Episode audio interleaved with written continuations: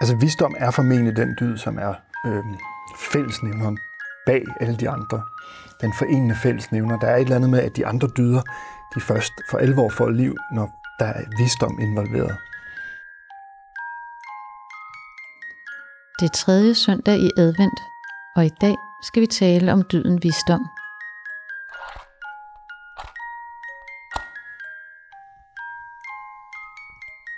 Vi er ligesom belastet, sproget er blevet lidt belastet af en særlig historik, hvor, det, hvor død, ligesom man har det også i dødsmønster, eller det er sådan en anden form for livsforskrækket tilbageholdenhed. Man sover med hænderne over dynen, man hælder snapsen ud i rendestenen, man brænder sin kortspil. Altså alt, der sådan på en eller anden måde er anti-life. Og øh, jeg vil sige, oprindeligt betyder dyd, og det kan vi også stadig høre på ordet dyd på dansk. Altså det har noget med dulighed at gøre. Så det har faktisk noget med at være livsduelig. Det har snart præcis med det modsatte at gøre. Hvordan kan jeg træde ind i livet, åbne dørene til et bedre liv, til et mere fyldigt og rigt liv. Det er det, det handler om. I oktober 2019 lavede Lotte og jeg en podcast om moralsk stress. Moralsk stress handler om den form for stress, der ikke har at gøre med tidspres, men snarere følelsen af at bruge tid på at udføre de forkerte arbejdsopgaver, og måske uden at kunne sætte ord på det. Den podcast fik ret stor opmærksomhed og mange reaktioner, og den blev også hos os. Derfor har vi sat os for at undersøge, hvordan man kan genvinde gejst og energi, når man bliver ramt af moralsk stress. Spørgsmålet er, om dyder kan hjælpe os til at genfinde vores professionelle hjerteblod. Kan dyder fungere som en slags modgift mod moralsk stress og forråelse? Kan de ilte vores faglighed og kaste lys på det, der i sin tid fik os til at vælge vores fag? Vi har inviteret Ulrik Hovlind Rasmussen, lektor og filosof, til en samtale om dyder. Du lytter til Maja Huk og Lotte Andersen på Velfærdsprofeten fra Københavns Professionshøjskole.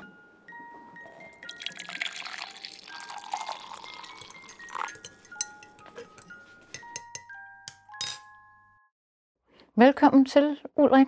Tak skal du have. I dag skal vi tale om visdom, og man kan sige, at øh, som uddannelsesinstitution, så er det måske også en af de dyder, vi er særligt optaget af her på Københavns Professionshøjskole. Men kunne du sige lidt om, hvad er visdom, hvis man ser det som en dyd? Ja, altså visdom er formentlig den dyd, som er øh, fællesnævneren bag alle de andre. Den forenende fællesnævner. Der er et eller andet med, at de andre dyder, de først for alvor får liv, når der er visdom involveret. Og visdom refererer jo til, kunne man sige, en praktisk skældende evne, en skældende evne, der involverer sådan en situationsfornemmelse, en situationsbundet helhedsbetragtning. Der er et eller andet med, når vi har visdom, så kan vi se mere, end vi ellers plejer at kunne. Og det er også noget at gøre med dømmekraft, en god dømmekraft. Så man kan sige, at visdom rækker ud over, men inkluderer samtidig viden, faglig viden eller professionel ekspertise. Hvad ligger der i at have visdom, når vi taler om velfærdsprofessionelle? Ja, hvad ligger der i det? Der ligger jo et eller andet med, altså hvis man skulle oversætte det til sådan nogle mere velkendte øh, udtryk, i hvert fald for de velfærdsprofessionelle, vil man måske sige, det har et eller andet at gøre med en kritisk og refleksiv praksis. At man, visdom er en refererer til den kapacitet eller den evne, det er at kunne se på det, vi plejer at se med. Altså det, vi plejer at se verden igennem, det kan ligesom selv gøres til genstand for undersøgelse og betragtning.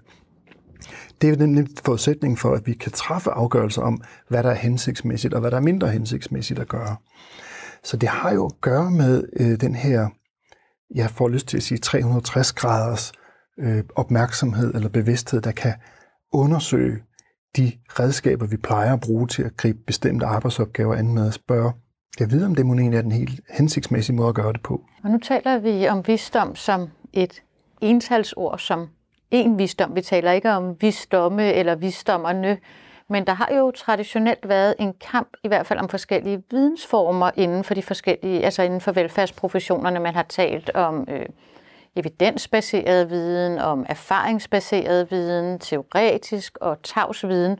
Og det er som om, der er sådan et hierarki eller en kamp om, hvad er det fineste viden, når man arbejder i praksis inden for sygepleje eller andre øh, velfærdsprofessioner? Jamen, det kan jeg jo kun tilslutte mig. Det har jeg øh, fulgt med i med nysgerrighed. disse magtkampe, der jo pågår om forskellige former for viden. Altså jeg synes, det er vigtigt at fastholde, at visdom er andet og mere end viden. Og jeg tror, jeg vil forestå, at vi, vi taler om det som, at, at visdom inkluderer viden, men overskrider den samtidig. Det er andet og mere end udenadslære. Det er andet mere end øhm, en høj IQ, kunne man også sige. Det er snarere kapaciteten til at reflektere, kunne man næsten sige, højlydt over, hvad det er, man har gang i, eller hvad det er, der foregår. Øh, så den refleksive kapacitet, den, den anser jeg for, at øh, den bør befinde sig, tør jeg godt sige, ret højt oppe i en sådan hierarkisering, hvis man skulle lave sådan et hierarki. Og jeg tror, som sagt, at vi genkender den under navne som refleksiv praksis, eller kritisk tænkning, eller kritisk refleksiv praksis. Hvilket jo kræver, at vi har skabt en lille afstand til det, vi plejer at gøre, til den sædvanlige praksis.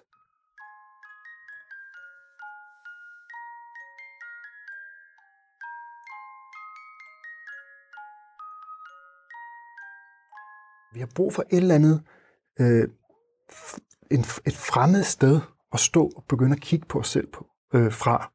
Øh, noget sædvane fremmed, kunne man sige. En slags andenordens refleksion med sådan nogle lidt flotte udtryk, men altså dermed, at vi er i stand til at kigge på det, vi plejer at kigge med.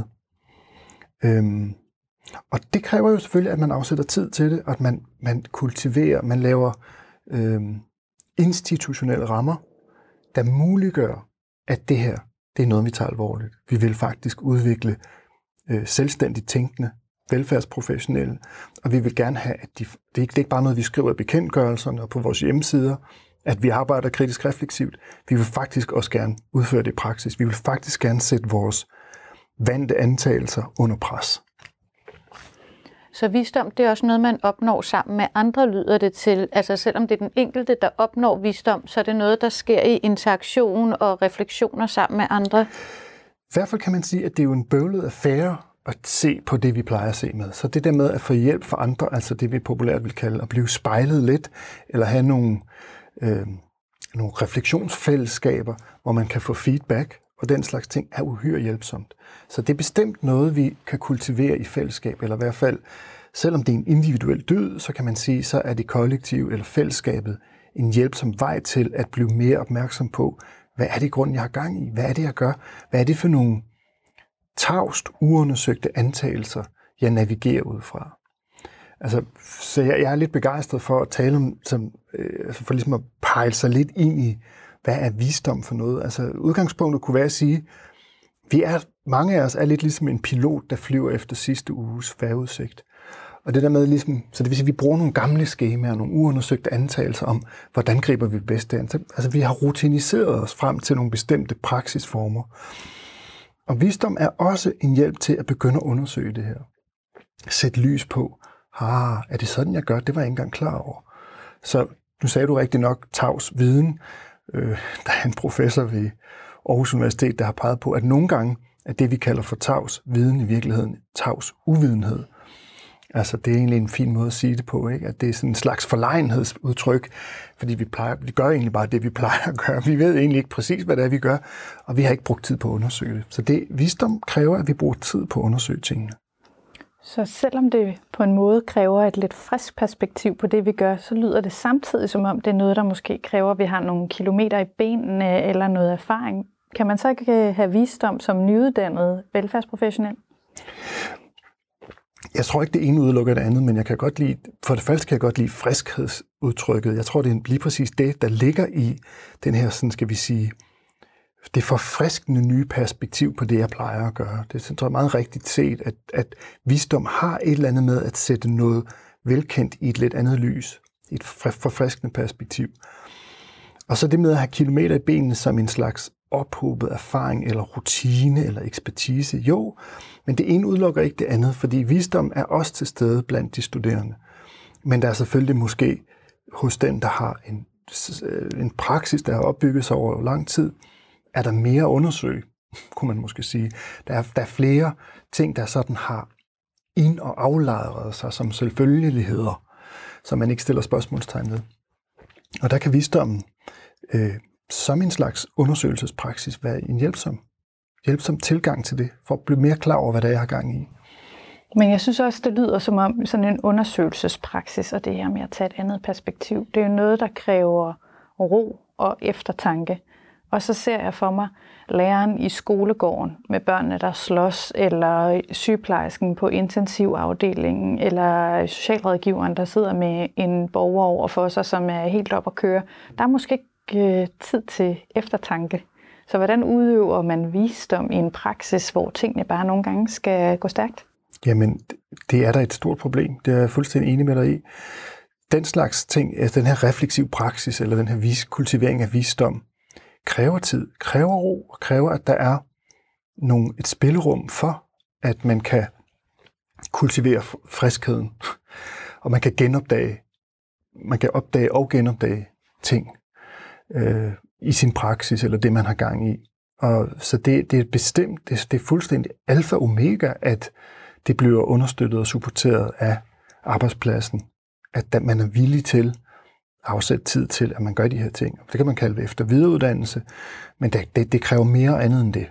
Det kræver simpelthen, altså, ja, den engelsksprogede verden vil sige, at det kræver sådan måske næsten mindfulness i sådan lidt bredere forstand, altså en eller anden evne til at undersøge i et stilfærdige omgivelser og i et udømmende klima.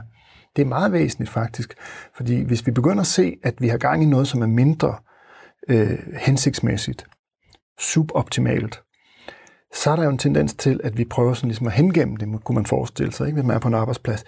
Man kan ikke lide at blive konfronteret med, at man har, noget, man har gjort lang tid, er uhensigtsmæssigt. Så der er rigtig mange, kunne vi se for os, øh, forsvar, der bliver aktiveret, og man prøver måske at bortforklare den slags. Så det kræver først og fremmest, og det ligger også i visdommen, at visdommen dømmer ikke, fordi når vi dømmer noget, så bliver vi altid en smule dummere. Så visdom er snarere sådan en slags nænsom kiggen på, hvad er det, der faktisk foregår, uden at dømme det. Fordi, som sagt, når vi dømmer det, så kommer vi til at skubbe noget væk. Vi skubber det fra os. Og vi bliver en lille smule, tør jeg godt sige, dummere, når vi dømmer ting. Og det gør vi jo bestandigt, men vi kan jo så begynde at blive interesseret i at se på det, der dømmer i os. Men ligger der ikke også i, i visdom, og vi taler om faglig dømmekraft, at man også er sat i situationer, hvor man er nødt til som velfærdsprofessionel at dømme Altså eksempelvis som sagsbehandler eller socialrådgiver at bruge sin faglige viden til at træffe en beslutning i en borgers sag, eller som lærer, man skal konfliktmæle og træffe nogle beslutninger om, hvad skal der ske, eller er man ikke nødt til at dømme og fælde dom med sin visdom? Jo, det vil jeg sige, man er. Og et af de problemer, man jo står overfor, som er, men som igen også er på et måde et strukturelt kendetegn ved visdom, det er, at man står mellem overvejelse og udførelse. Og der er sådan ligesom to faldgrupper. Det ene det er, at man forhaler beslutningsprocessen, det andet er, at man bliver forhastet. Så klogskaben, øh, visdom, befinder sig mellem forhaletheden og forhastetheden. Og øh, vi kommer da ikke udenom, at man skal træffe afgørelser. Det er også ligesom det, der ligger i visdom. Det er evnen til at træffe den optimale eller bedst mulige beslutning under de givende forhold.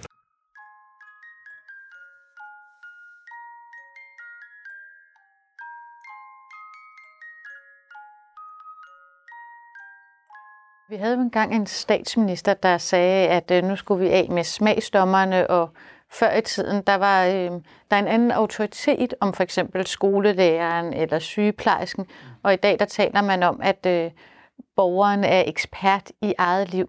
Så hvordan kommer visdommen til udtryk som en dyd i den moderne velfærdsstat? Hvordan oplever man som borger, at nu bruger min øh, velfærdsprofessionelle visdom på en inddragende og anerkendende måde? Ja, det er et godt spørgsmål. Ikke? Altså, øhm, altså for det første vil jeg sige, øh, forsøget på at afskaffe smagsdommeriet er jo selv en slags smagsdommeri, øh, hvor man har øh, set sig sur på, nogle, på det, som jeg jo faktisk vil kalde for kvalificeret kundskab. Ikke? Altså, der, det er jo nogen, der har trods alt har, ved, hvad de taler om. Det var det, der var angrebet i sin tid. Men lad nu det politiske drama ligge. Øhm, I forhold til det der med, om borgeren er ekspert i eget liv, som du spørger om, så vil jeg sige, at øh, måske det er lidt kægt og frægt af mig, men alligevel nu prøver jeg, nu, nu våger jeg. Altså, hvad nu hvis borgeren i virkeligheden først og fremmest er ekspert i deres egen forvirring? Øh, og det gælder jo selvfølgelig også velfærdsprofessionelle, at, og det gælder generelt mennesker. Altså, at der, jeg tror, vi, jeg kan godt følge ideen om, at man er sig selv nærmest, men faktisk har vi alle sammen brug for hjælp til at eksternalisere de ting, vi er meget, meget tæt på. Vi kan ikke se noget, hvis ikke vi har en vis afstand, distance til det. Det kræver øh, zoner af stillhed eller mellemrum. Der skal skabes en eller anden lille afstand, øh, et lille vip af afstand mellem mig og de problemer, jeg tumler med, hvad enten man er velfærdsprofessionel eller borger, eller hvad man er. Så jeg tror ikke helt på den der med, at vi er eksperter og bedst selv ved. Meget ofte er det, vi kalder viden, jo i virkeligheden en slags forlegenhed. Altså, vi gør det, vi plejer at gøre. Vi har ikke stillet spørgsmålstegn ved det. Vi er forvirret. Vi kan ikke rigtig helt finde hoved og hale i tingene. Det er min påstand i hvert fald. Og visdom er den kapacitet, der kan kultiveres omkring, altså omkring vores sædvane, vores sædvanlige praksis, som vi bedre kan se, hvad vi har gang i. Og dermed kan der vokse alternative frem. Det er i hvert fald en måde at se det på. Så kan visdom også bruges til at være fødselshjælper for andres erkendelser, ikke kun selv og fælde dom. Ja, ja, det er præcis. Det er jo en smuk måde at sige det på. Det ligger jo i den sokratiske majotik, ikke? Altså, det ligger i den her fødselshjælper, at, at vi, vi har brug for lidt assistance og hjælp til at blive klogere på os selv. Så det er i høj grad det, det handler om. Og det ligger naturligvis også i mange velfærdsprofessioner, altså de, man kan sige, de spørgeteknikker, der er, men, men jeg vil faktisk sige, det er noget, som vi godt kunne se noget mere af, altså den her 360 graders øh, opmærksomhed.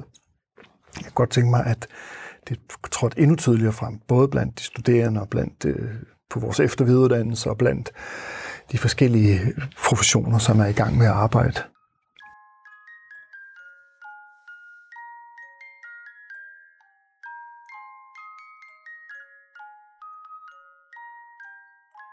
Hvis vi sætter visdommen højt for vores øh, velfærdsprofessionelle, er der så risiko for, at vi kan komme over i noget, som kommer til at minde mere om arrogance? Jamen, der er jo altid indbygget faremomenter i dyderne, som sagt. Ikke? Altså, øh, der er jo det her med, at øh, det bedste kan lynhurtigt gøres til det værste.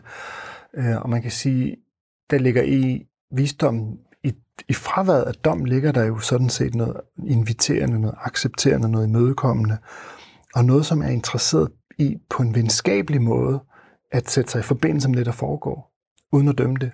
Og der er der ikke meget plads til arrogance. Men det kan da bestemt, igen, så kan man jo tage et hvilket som helst ord, og så sige, man gør det, og så gøre noget andet. Og det er jo det, der er et af problemerne, som vi, øh, som jeg ser det, ikke? At vi, at etik kan blive til etikette.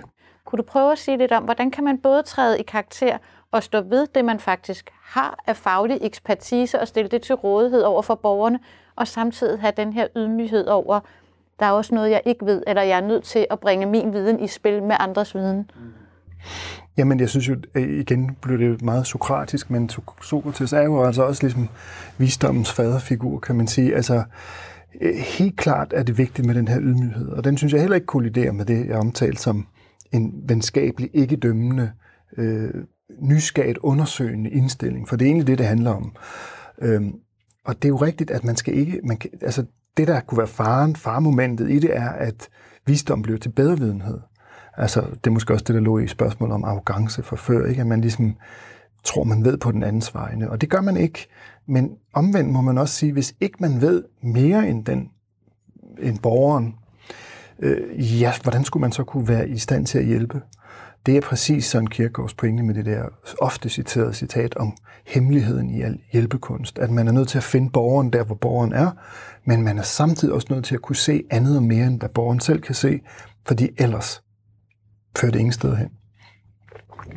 Og med de ord tror jeg, at vi vil runde visdom af og sige tak, fordi du delte dine perspektiver på det med os i dag, Ulrik. Selv tak.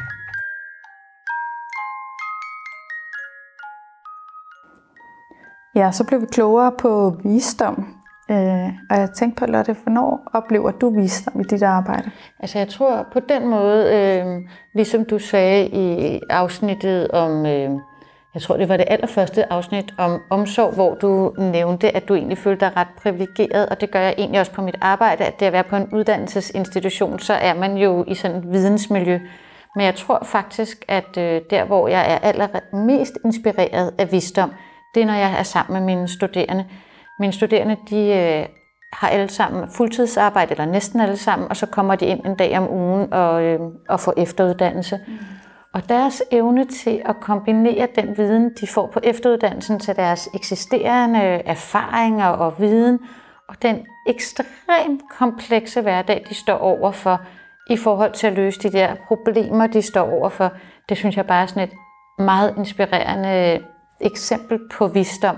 Altså at løfte viden ind i hverdagen og, og få den kombination af teori og praksis. Så det er faktisk et meget godt eksempel på det, vi talte om med, at viden og visdom ikke er helt det samme. Helt bestemt. Og øhm, de har sådan en eksamen, hvor de skal vise sådan nogle prøvehandlinger, og de kreative løsninger, jeg ser der, jeg, jeg glæder mig altså til at læse de eksamensopgaver, fordi det er bare det, altså meget, hvad skal man sige, konkrete, praksisnære eksempler på visdom. Det lyder som nogle virkelig gode eksempler. Øhm, de kunne sikkert også have været med i vores julekalender. Helt sikkert, ja. Vi har jo en øh, julekalender inde på Instagram og Facebook, hvor I kan finde hver dag i december nogle gode eksempler på virkelighedens velfærdshelte. Øhm, så gå derind og følg med og se de kloge ord, som de har givet os med på vejen. Og husk også at finde velfærdsprofeten på din podcastplatform, og hvis du abonnerer, så får du også øh, besked om, hvornår der kommer et nyt afsnit.